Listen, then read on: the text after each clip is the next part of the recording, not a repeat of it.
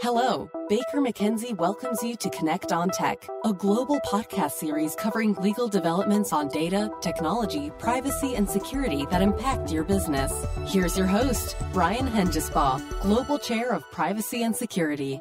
Okay, great. We're so pleased today to have our litigator extraordinaire, Teresa Michaud, who's a partner in our L A office, uh, focuses on all kinds of disputes and litigation, particularly around Uh, privacy and, and security issues. Teresa, welcome to the program. Thank you, Brian. I'm really happy to be here. So we're going to be talking today about C C P A, California Consumer Privacy Act, and the private rights of action embedded in it, which particularly scares me the most out of everything in C C P A. It's the, the private rights of action that are associated with it.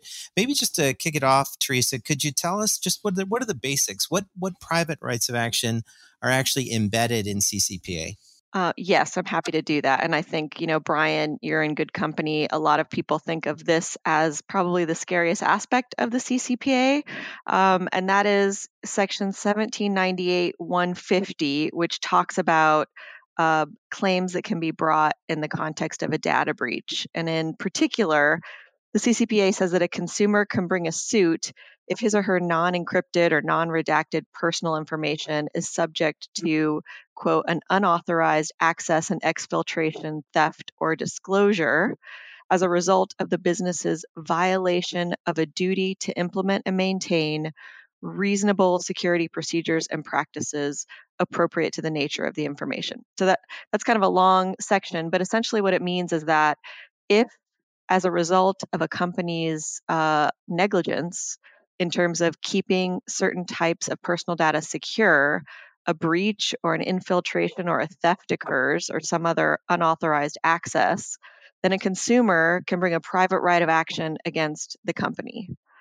Um, and that is particularly scary because essentially what it allows is a class action or even an individual suit, but we're expecting class actions Uh, to be brought by people who haven't necessarily suffered any injury. Um, and for those that practice in this space, um, they're probably aware that prior to this point, we didn't have a statute that provided statutory damages for a data breach. Um, and that's what makes the C C P A different. Yeah, absolutely. And I can totally tell you're a litigator as you cited the statutory text to us. And that's very helpful. So we know exactly where it is. I'm just teasing you. But anyway, that, so so I'm getting it. I, so it'd be things like Social Security numbers or credit card numbers or the types of sensitive personal information that have been subject to a breach notification obligation. Um, if it if you lose that type of data uh, and there's no other exception that applies, you know, unauthorized access or acquisition of that type of sensitive personal information and in uh, unencrypted form, then you're going to have to f- potentially face uh, these types of claims. And I'm with you. I mean, seven hundred it's up to seven hundred fifty dollars per consumer per incident. So does that mean if I'm notifying a million consumers in California, one of these data breaches, I could face seven hundred fifty million dollars of statutory damages right out of the box? That's right. Um, and in fact, you know, the range of damages for this statute is particularly interesting because the minimum penalty is one hundred dollars. Um, so we're not looking at a range of damages assessed between zero and seven hundred fifty, but instead one hundred to seven hundred fifty. And there seems to be no real cap uh, on damages for large-scale breaches. Yeah, so certainly a significant development because, as you said, uh, you know, previously I think the the plaintiffs' firms had difficulty ever showing, say, in a negligence claim that a particular data breach led to actual damages. That I somebody suffered identity theft because of a particular data breach. There's just so much in terms of causation that it was difficult to prove. But this sort of helps the plaintiffs' firms get past that to a certain extent because of the statutory damages there. Yes, that's absolutely right. Let's broaden our scope. So we know, so we know, if nothing else right now, we know we have to double down on the security controls that we have for this type of sensitive personal information. Um, we've always been concerned about it because we've never wanted a data breach anyway, but maybe there's extra emphasis to it now for us. But are there, do you get the sense listening to what's going on in the market and, and watching what's happening with the, with the, uh, the court proceedings that the plaintiffs' firms might try to push beyond this and try to assert, you know, broader claims over C C P A? Or what do you think uh, might happen here?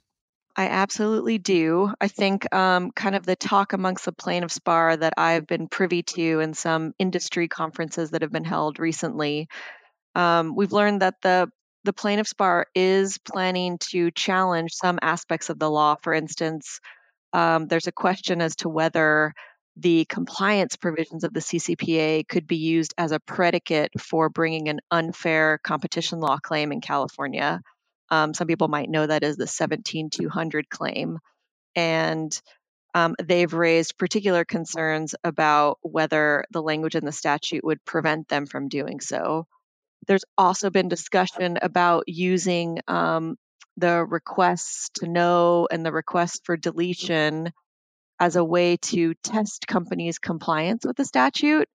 And then if companies make representations about what they are collecting or how they are using the data or even the purposes for using the data that do not correspond with their responses to those types of requests.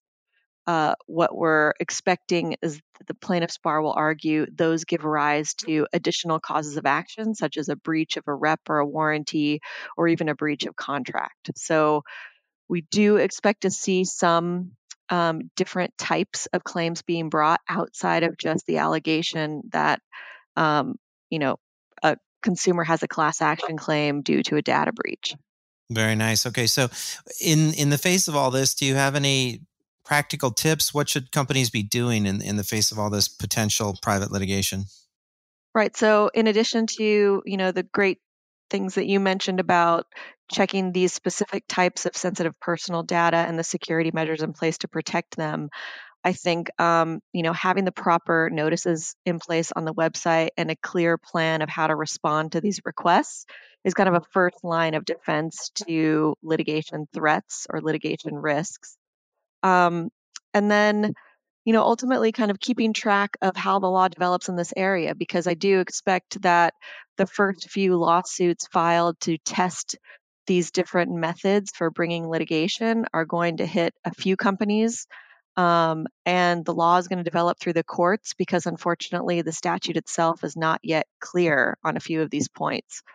Um, in addition, I think if if a company receives access or deletion requests from repeat individuals, um, if there's a way to track that, and then to do a little bit of due diligence on those particular consumers, I think that would be wise in the situation to try to monitor whether or not that is a test coming from um, someone who, you know, wants to file litigation and is looking for a way to develop uh, a basis for it that way. All right, perfect. Super helpful. Uh, and we'll, of course, stay tuned on this. We know that there are forty-nine other states out there who are all in the midst of various iterations of their own type of legislation on this. In fact, I was looking at Massachusetts, which seems to embed a private right of action across the entirety of the privacy statute with, with statutory damages. So much more to come. You know, that's a bill, so we'll see if it actually makes its way into law, but much more to come. Teresa Michaud, uh, litigator extraordinaire out of L A, thanks so much for being here. Thank you very much, Brian. It was my pleasure. Thank you for listening. Stay tuned for our next podcast when we connect on tech. For more information on data and technology, subscribe to our blog at connect on tech dot com or visit our website at baker mckenzie dot com.